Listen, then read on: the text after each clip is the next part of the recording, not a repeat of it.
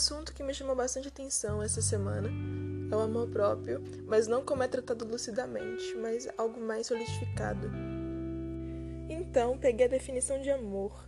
Em todas as frases vinha a palavra afeto na definição de amor. Então, peguei a palavra afeto. Em todas as frases vinha a palavra estima.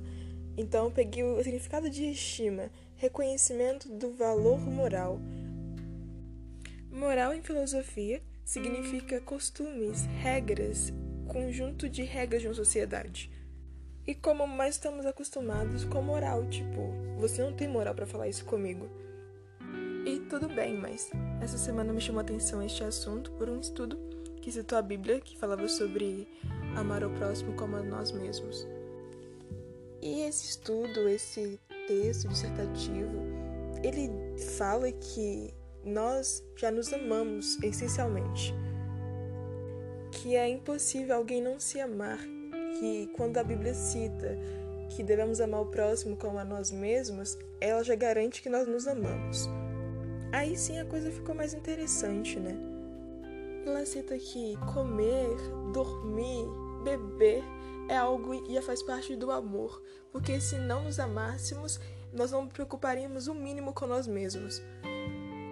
Então, o amor aqui é empregado de uma forma bem mais bruta do que realmente parece ser. Então, se for seguir por este caminho, a coisa amor próprio é bem menos complexa, é bem mais simples do que parece ser. Então, realmente podemos dizer que o amor é simples. Que o amor não é um sentimento, ele apenas está lá como, não sei, um estado, talvez. Um professor de filosofia já deu uma definição de amor diferente, que o amor é incompletude, em que você precisa de outro para ser completo. Então, o amor próprio seria você completo consigo mesmo? Talvez. Será que isso é possível? Você só é você porque você é você, não? então, se amar a mim mesmo é bem mais fácil do que eu realmente espero, então amar o próximo talvez não seja tão difícil. E amor não é algo que tá na Disney, é algo mais dolorido, né? Por exemplo, se eu não me amo e eu ouço isso falando que coisas necessárias em mim já é amor, então eu me sinto muito com raiva.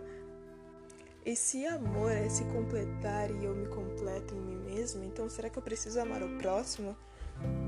Ou então, se eu me sinto incompleto, eu só vou poder me amar se eu amar o próximo?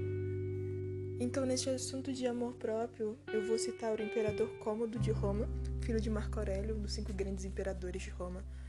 Ele pegou o governo, né? Ele virou imperador muito cedo, porque o seu pai morreu. Então, veio o sucessor, que justamente era Cômodo, e ele já agiu de forma muito diferente de seu pai. Por exemplo, ele fez um tratado de paz com os povos germânicos a qual seu pai lutou durante toda a sua vida como imperador. O que gerou muito oposição contra o império, né? Contra o imperador Cômodo. E Cômodo, que tinha um ego meio inflado, ele começa a sentir, se sentir fraco, porque ele tá perdendo o poder, entre aspas. Ele tá, mesmo que ele seja imperador, ele tá perdendo a moral. Talvez até podemos falar que ele tá perdendo o amor do seu povo. E para tentar recuperar essa moral, ele começa a fazer cultos aos deuses, a Júpiter, meio que puxando o saco dos partidários e etc. Já que fé era algo muito importante para eles também, né, em Roma. E Cômodo era um cara também que ele tinha bastante gosto pela violência. Então ele gostava muito das lutas no Coliseu. Então ele tem a ideia de lutar no Coliseu. Como que o imperador pode se rebaixar a este nível? Ninguém sabia como. E em sua primeira luta, ele mandou matar um leão e vestiu a capa do leão, como se fosse Hércules. Naquele momento, toda a atenção de Roma estava em Cômodo. Ele queria enaltecer o nome Cômodo, mas usando o Hércules, então, de certa forma, podemos dizer, talvez, que o Hércules se tornou parte deste amor. e ele começa a ganhar de todos os lutadores que eram bem treinados, ninguém entendia como. Por trás dos panos, Cômodo sempre trapaceava. Ele entregava uma lâmina cega para o seu oponente quando ele ficava com a lâmina afiada. Então, mesmo que seu oponente quisesse matá-lo, era quase impossível. Cômodo começa a recuperar o amor do seu povo. Mais cedo disse partidários, mas acho mais certo parlamentares. E esses parlamentares começam a, a ficar preocupados porque eles queriam que Cômodo saísse do poder.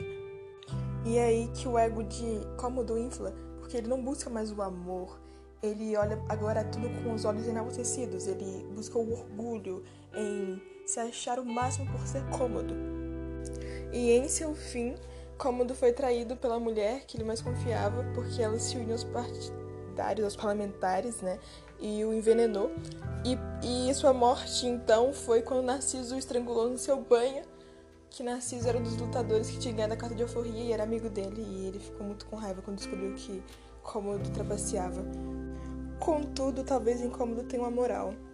Porque se o amor é algo essencial, é algo que já está lá, então talvez o que buscamos, o que seja em nome do amor próprio, seja o orgulho, seja o poder de olhar para nós mesmos com olhares enaltecidos e sentir orgulho acima de todos. Então talvez seja algo bem mais egocêntrico do que algo que poderia se tornar coletivo.